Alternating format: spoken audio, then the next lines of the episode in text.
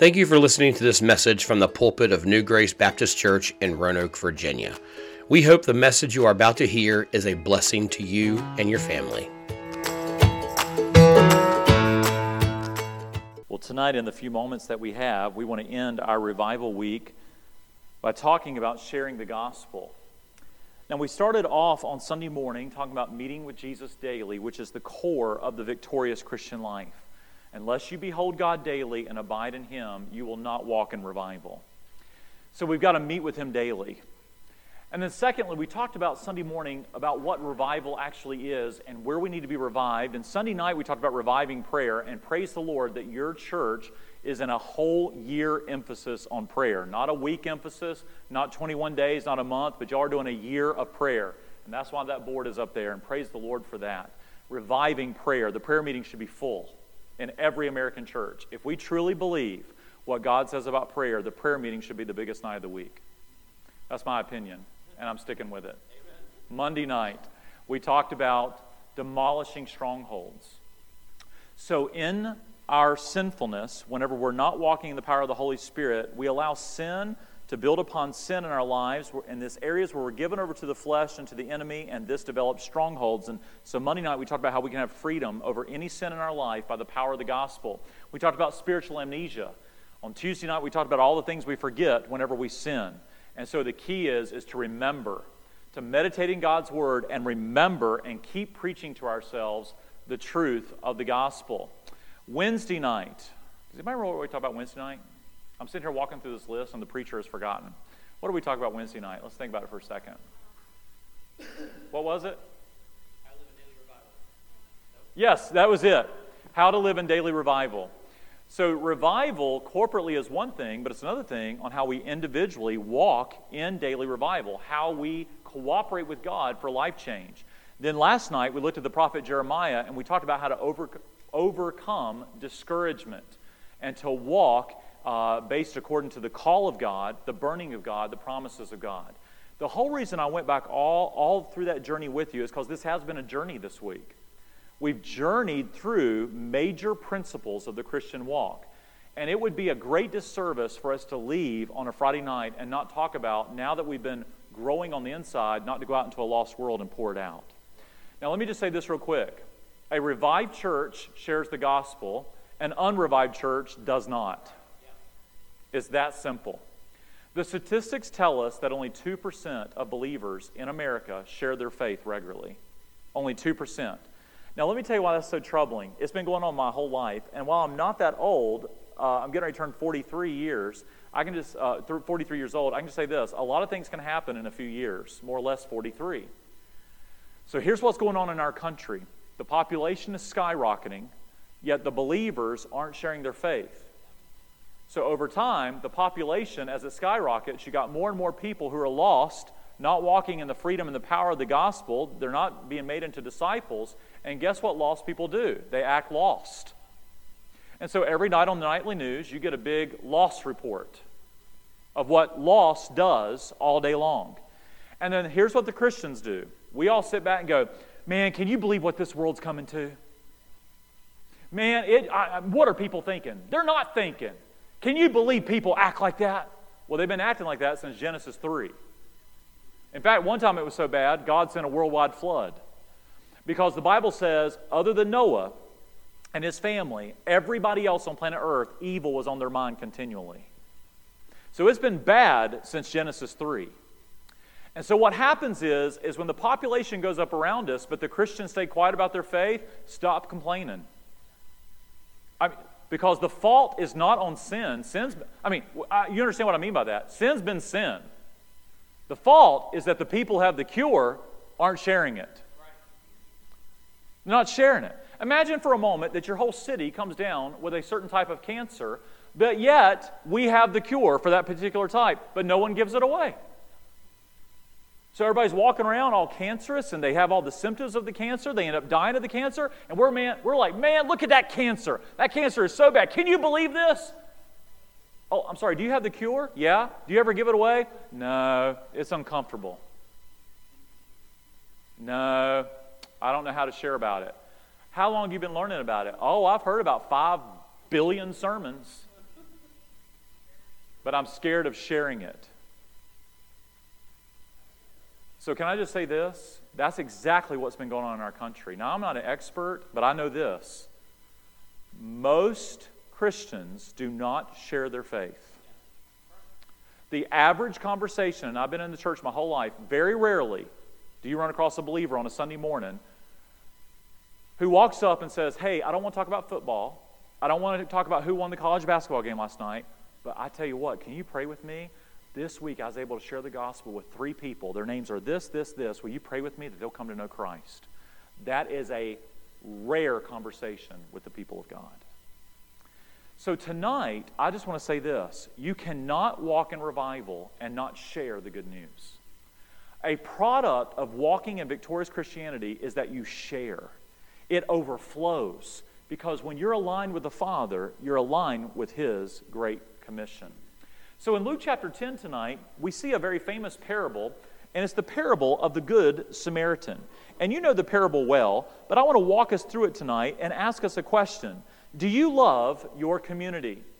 Do you love your community? Now, I want to say this not only is your church doing a year of prayer, but I, we found out this week that your church has a ministry where you help people with some of their uh, home needs, like clothing needs and food needs, as a way to share the gospel. Praise the Lord for that.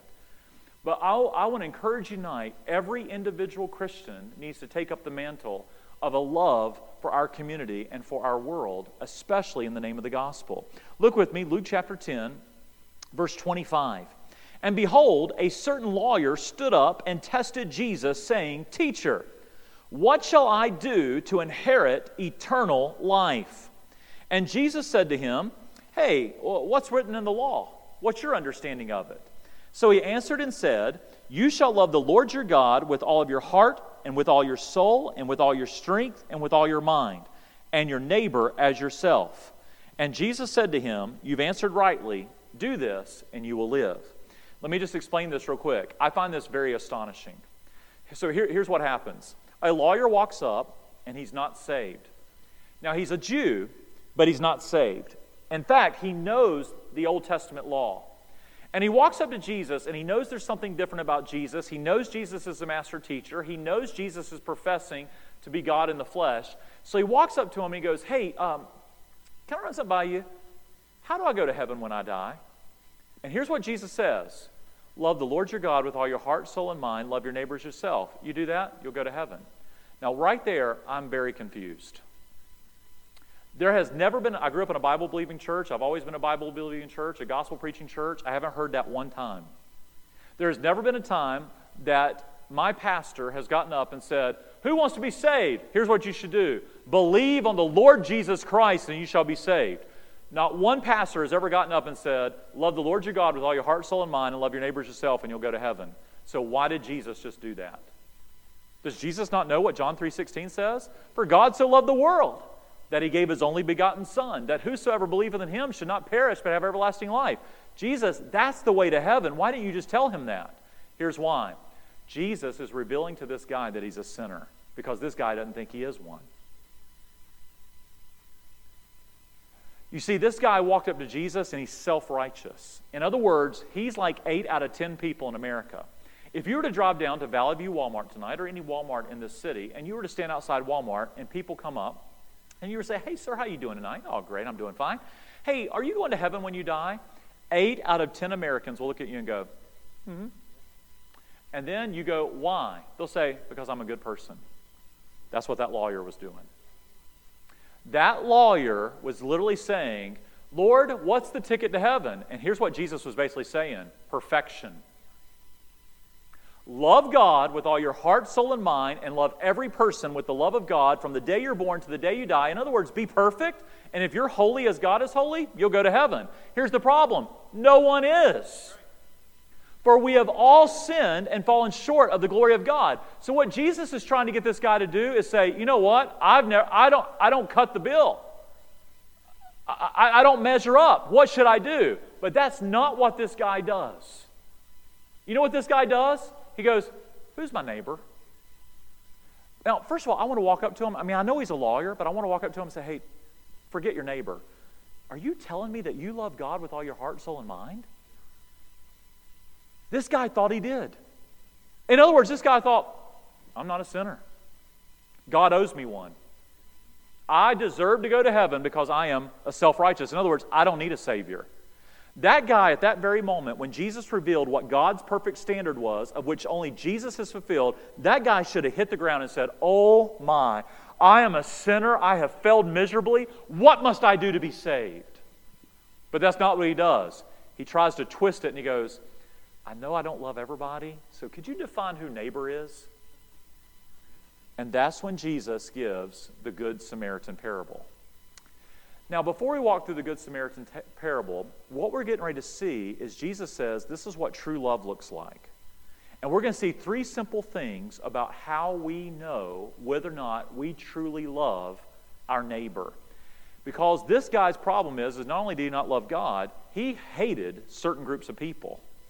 He was an absolute sinner like the rest of us, and Jesus is getting ready to reveal it to him. Take a look with me at verse 30. So Jesus answered and said to him, A certain man went down from Jerusalem to Jericho. It's about a seven or eight mile trip. It's a dangerous trip because there's cliffs and rocks everywhere, and people would hide behind them and hijack people. They would rob people. And so he fell among thieves who stripped him of his clothing, and they wounded him, and he departed, leaving him half dead.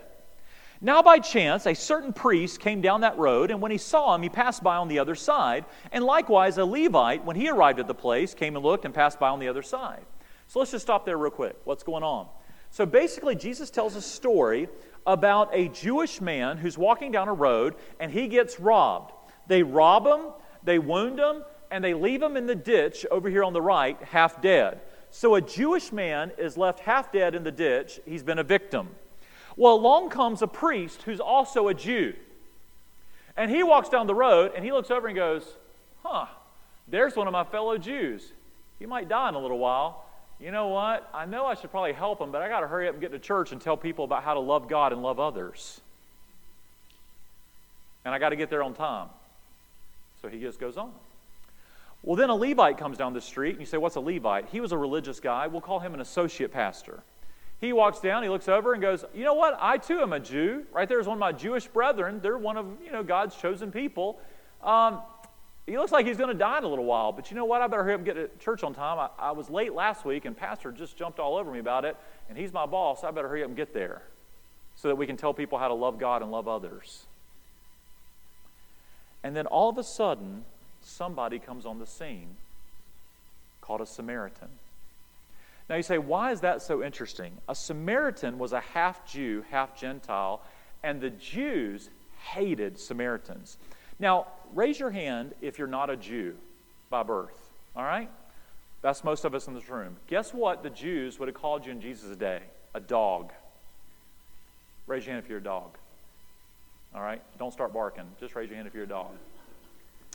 In Jesus' day, the Jews looked at us as absolutely unclean because the Gentiles represented lost mankind and did all sorts of defiling things. And they said, Hey, you're not clean. You don't know the one true God. So they called us dogs.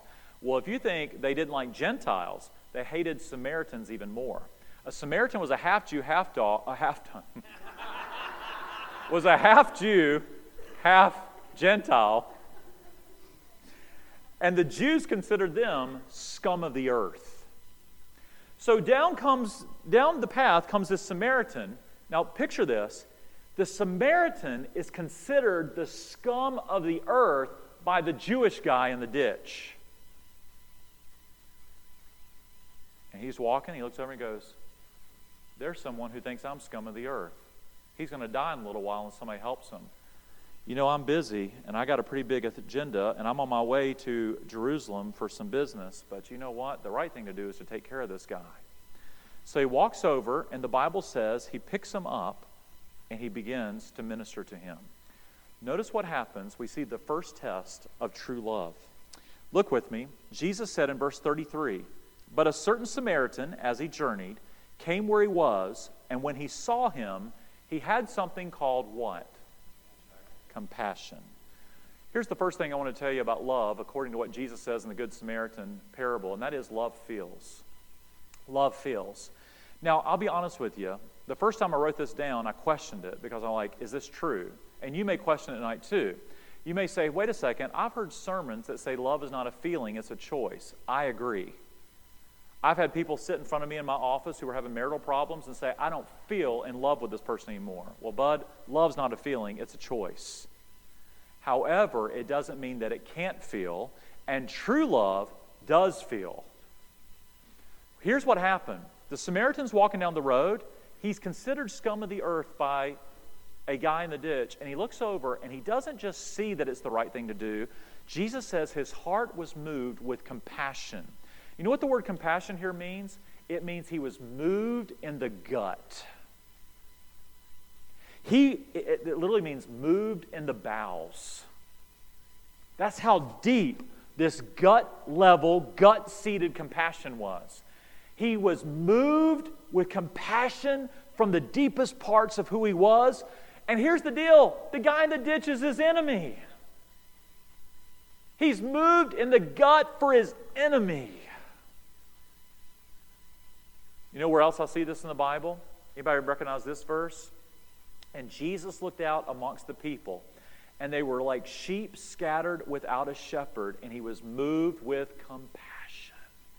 Jesus looked out on us and was moved in the gut. Here's another one. The psalmist said, Rivers of water run down from my eyes because men do not keep God's law. Hey, here's something real quick. The psalmist looks out on his community, his Roanoke, and instead of complaining about what everybody's doing, he weeps. He says, When I watch the nightly news, I don't get on social media and start blasting and blah, blah, blah, blah, blah. By the way, anybody sick of that? Yes. He says, When I watch the nightly news, I weep. Rivers of water run down from my eyes because people in Roanoke don't keep God's law because they don't know God, and there's only one solution. I've been commissioned to go out and tell them. Love feels. I never forget one time I was uh, in Goshen uh, at a men's prayer advance, and Pastor, you may have been there. This was, I don't know, this would have been back in like 2011, 12. And we were back in Goshen up in the middle of nowhere. Now, you know, Goshen, it is the middle of nowhere. There is nothing. And there's this young life camp there, and we were up there at a men's prayer events, and there were about 800 men there, and we had been praying and listening to preaching for three days. And that year, they invited a pastor by the name of Glendy Hamilton. Now, you can go on his website. He's a pastor down in Florida. His name is Glendy Hamilton. I'd never heard him speak before. But it was on a Friday morning around 10 o'clock, and they go to introduce Glendy Hamilton. Now, the interesting thing is, he had a major stuttering problem. I mean, I can't even begin to mimic it. It was an incredible stuttering problem. And before he got up to speak, the speaker said, Now, gentlemen, uh, our next speaker is a pastor in Florida, and uh, his name is Glendy Hamilton.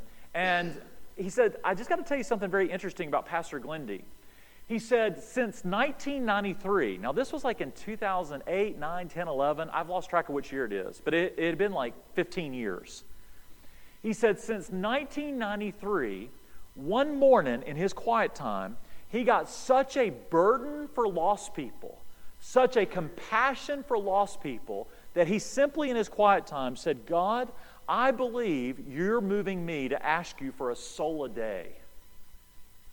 So here's what he did next God, give me a soul a day. And what I want is, I don't only want to just share the gospel with a person every day, I want to see them come and profess you as Lord and Savior. Now, I'm sitting here listening to this, and I've been in ministry, I guess, at that time, about 15 years. I'm going, nah. Mm-mm. Nah. Uh uh-uh. uh There is no way that this guy for 15 years has witnessed to a person every day and they've made a profession of faith. Well, here's what the guy said next. He said, Oh, and by the way, he's not missed a day. So then they introduce him, and he gets up and he is stuttering all over himself. Were you there? He is stuttering all over himself. I mean, you have to really tune in to understand what he's saying. And I never forget, he got up and said something like this. He goes, I already know what all y'all are thinking. And he wasn't being proud, he just was used to the ridicule. He goes, There's some of you sitting here right now going, Nah, it hadn't happened. He goes, I'm telling you, it's happened. He said, Every day for the past 15 years, God has given me a soul a day to witness to, and before I walked away, they called on Jesus to save them. And he said, and I've already heard some of the things. He said, some of you want to walk up to me. He said, I've had some of you do this after I speak. You come walking up to me and go, How do you know those were true conversions? And he said, and here's my answer to that that's between them and God. God does the saving, I do the telling. I'll leave that on God and them. And then he looked out at all of us and he said, And if you're thinking the same way, here's my question for you. So, what are you doing? So, sure enough, I Googled his church website, found him, pastor there in Florida. He has not missed a day since 1993. What moved that pastor to ask for a soul a day? He was moved with compassion for the lost world around him. He wasn't moved to blast the lost world on Facebook. He wasn't blast, uh, moved to blast everybody in arguing. By the way, and I don't know who all's been arguing, but if you've been like the Christian arguer for the past two years on Facebook, blasting the world, how many people have gotten saved through your blasting? They will know that we are Christians by our love. Love feels. But here's the second thing I see in the passage. Look with me. He then says, not only was he moved with compassion, and, I, am paraphrasing here, not only did he, was he moved in a worship service and came forward at I Surrender All in the invitation and wept a little bit, he actually left church and did something. Look what happened in verse 34. So he went over to him and bandaged his wounds, pouring on oil and wine, and he set him on his own animal, brought him to an inn, and took care of him. Here's the second thing Jesus just told us about love, and it's very simple. You don't have to go to Bible college to figure it out. Love does. Love doesn't just feel, love doesn't just come forward an invitation and say, Oh, I feel like I should do something. That emotional compelling moves into obedient action. Love does. So the Good Samaritan looks over at him and says, Hey, I'm, I'm going to do something about this. So he picks him up, he completely stops his agenda, he takes him to a hotel, he bandages him up, he, he, he, he gives him medicine, and he begins to take care of somebody that he's never even met before. And not only that, this guy that he's taking care of, if he wasn't all beat up, would be calling this guy scum of the earth. In other words, they don't smell like each other, they don't talk like each other, they don't even vote like each other.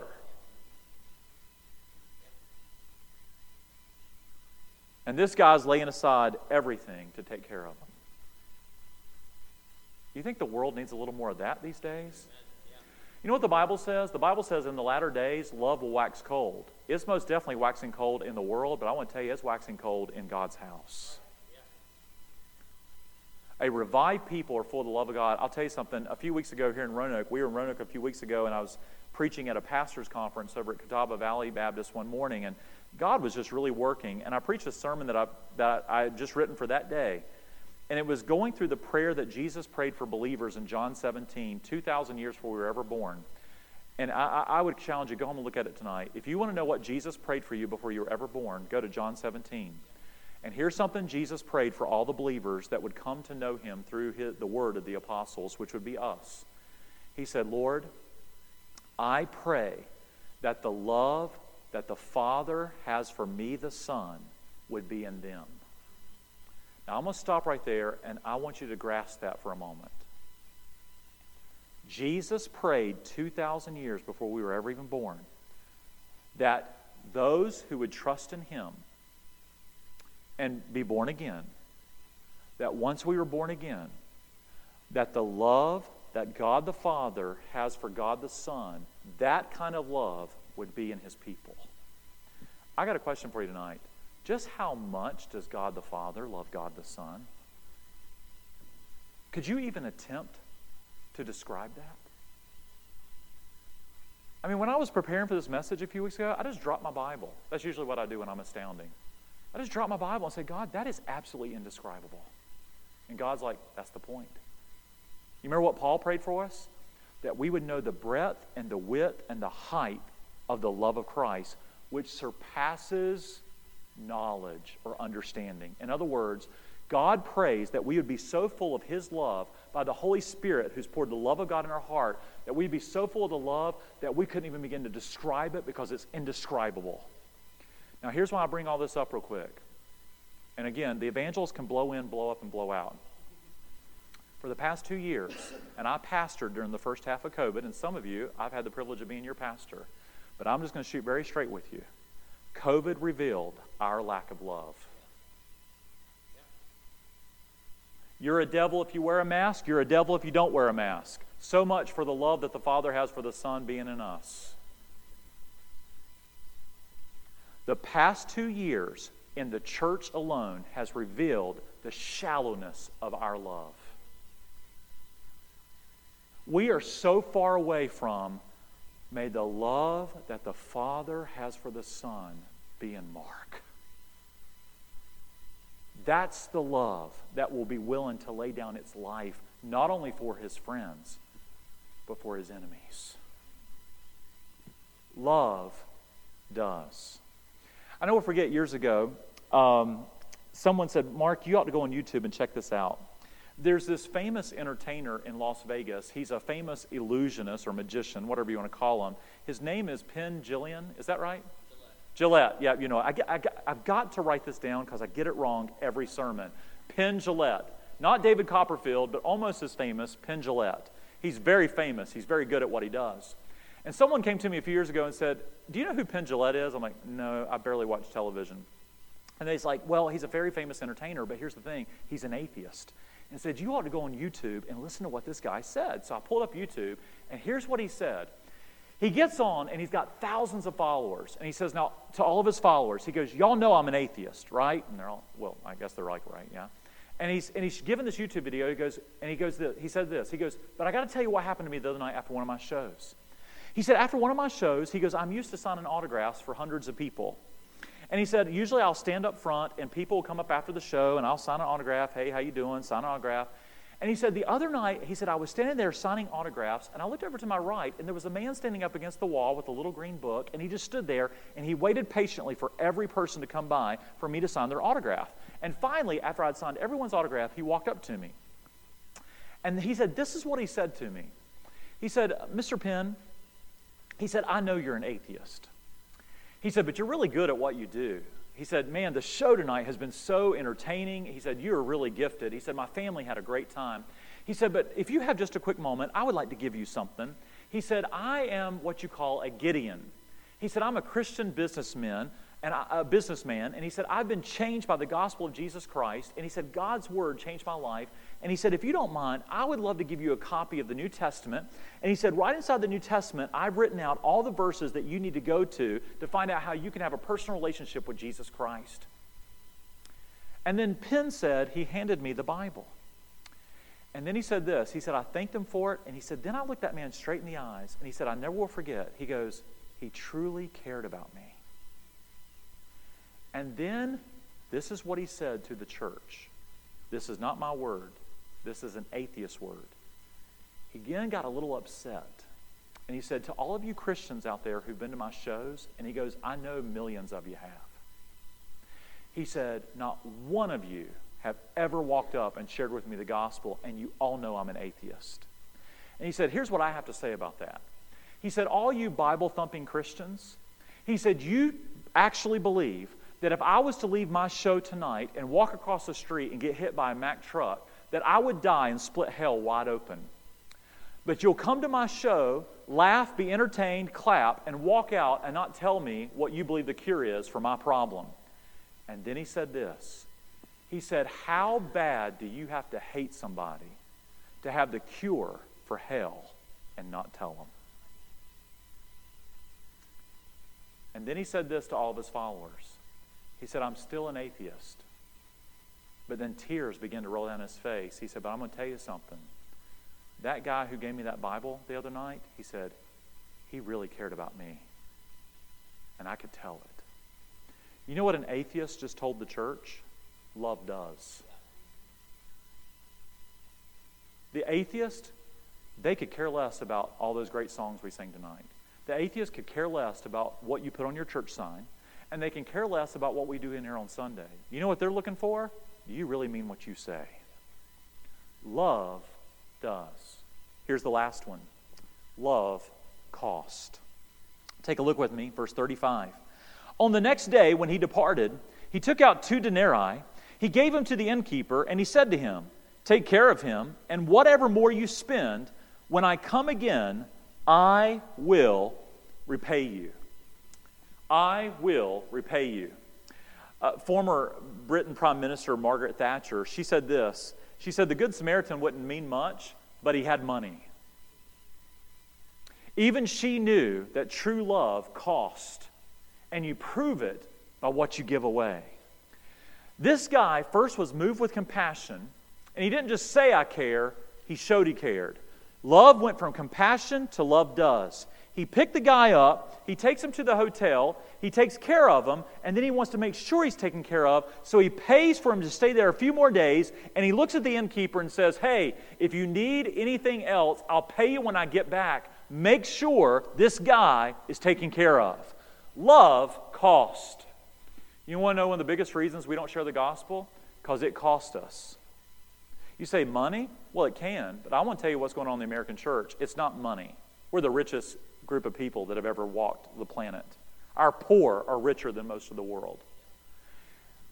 You know what it's going to cost us? This little, feeble, shallow thing called comfort. I've been in the church now for over 40 years. Most people do not share their faith for one simple thing I don't want to be uncomfortable. Well, what if I get it wrong? Um, Jesus died, was buried, rose again. I trusted in him. He changed my life. Enough said. Would you like him to? I mean, how many sermons do we have to hear to get that down? Let's try it one more time. And I'm not being, I'm not being sarcastic, but as a pastor for 25 years, I cannot tell you how many times people that have been saved longer than I've been alive have looked at me and said, Well, I'm scared I'll goof it up.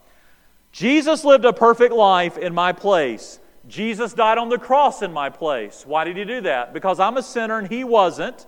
He took my sin so that by his blood he could forgive me of my sin. He did not stay on the grave. On Easter Sunday, he rose again, triumphing over death, sin, and hell, proving that he was God and that he alone could be the Savior of the world. One day, someone told me that news. I realized I was a sinner. I called on him to forgive me. He forgave me my sin, gave me his righteousness. I'm now right with God through Jesus Christ alone. He put his Holy Spirit inside of me. I'm now a new creation. He is Lord of my life. Would you like to receive him? That sounds hard. Can you preach me another sermon about that one?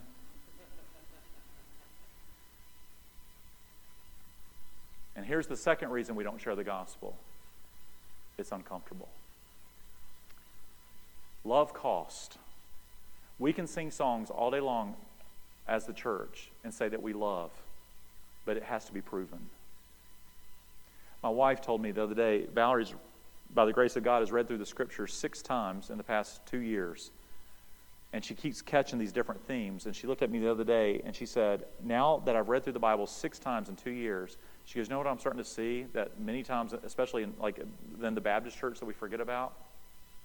She said, Did you know that over 300 times in the Bible, God commands his people to take care of the poor?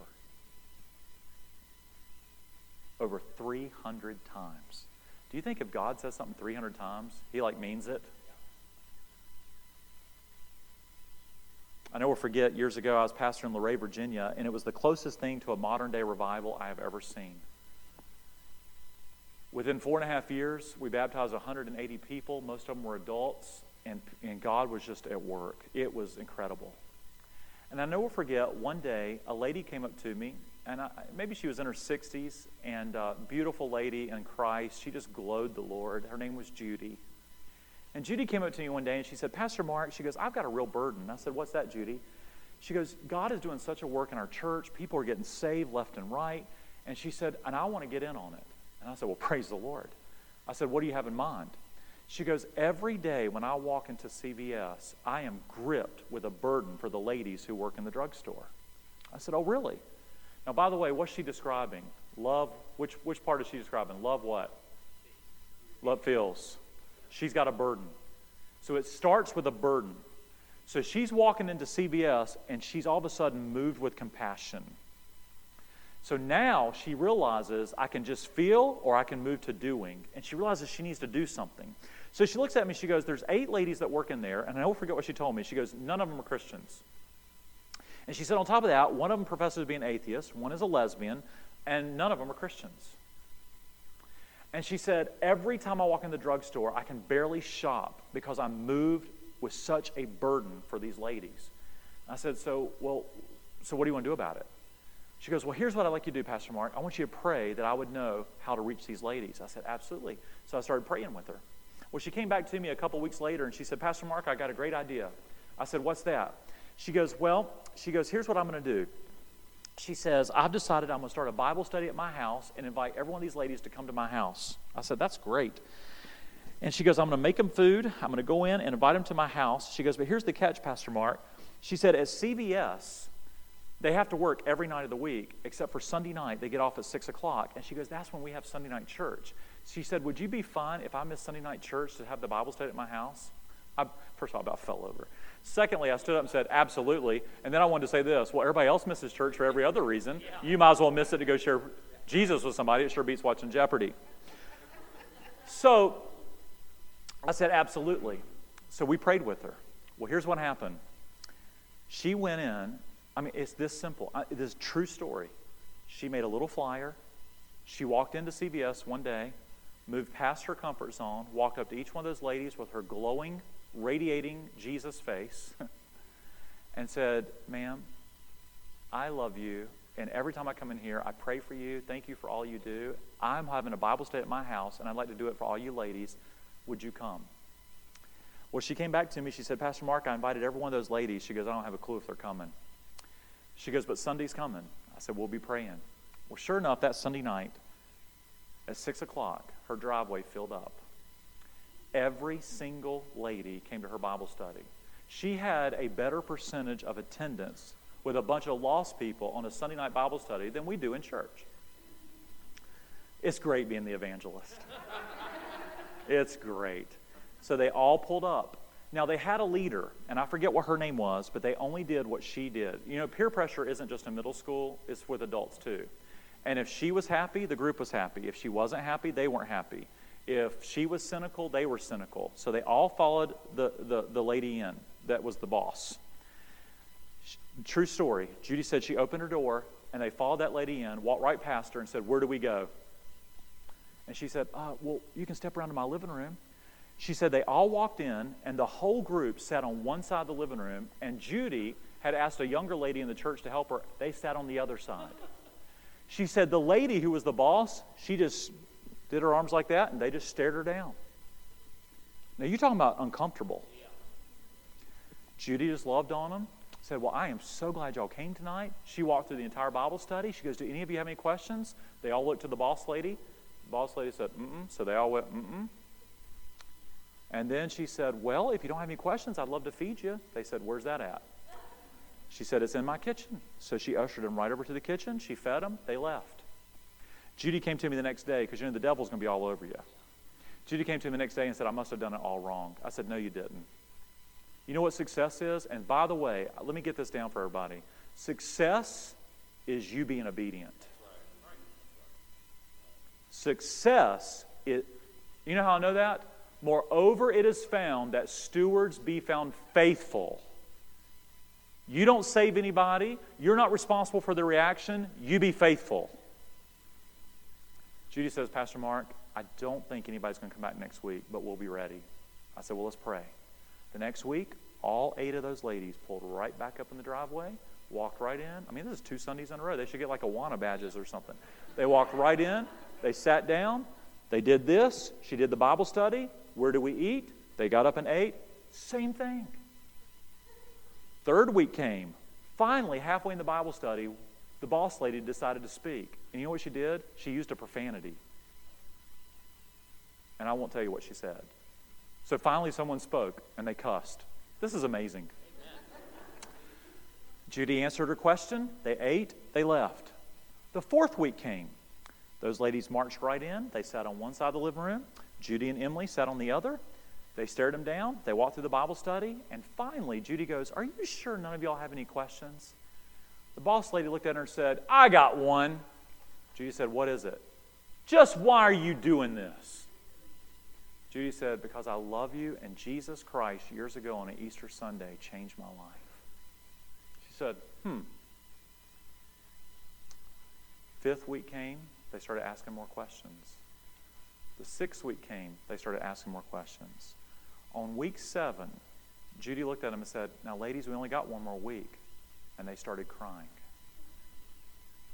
And they said, Please don't stop. We are learning so much. No one has ever done this for us. On the eighth week, they said, Judy, not only can you not stop, but we've been over to the hair salon next door to the CVS. We've told them what you've done for us. They want you to start one for them. and guess what? On the following Sunday morning, church was packed out, but guess who was sitting on the second row?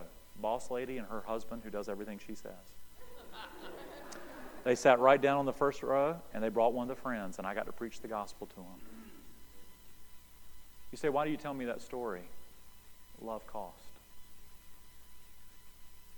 I wonder if when I get to heaven and see people from every tribe, tongue, and nation, every race, every language group, and God says, Do you see my glory?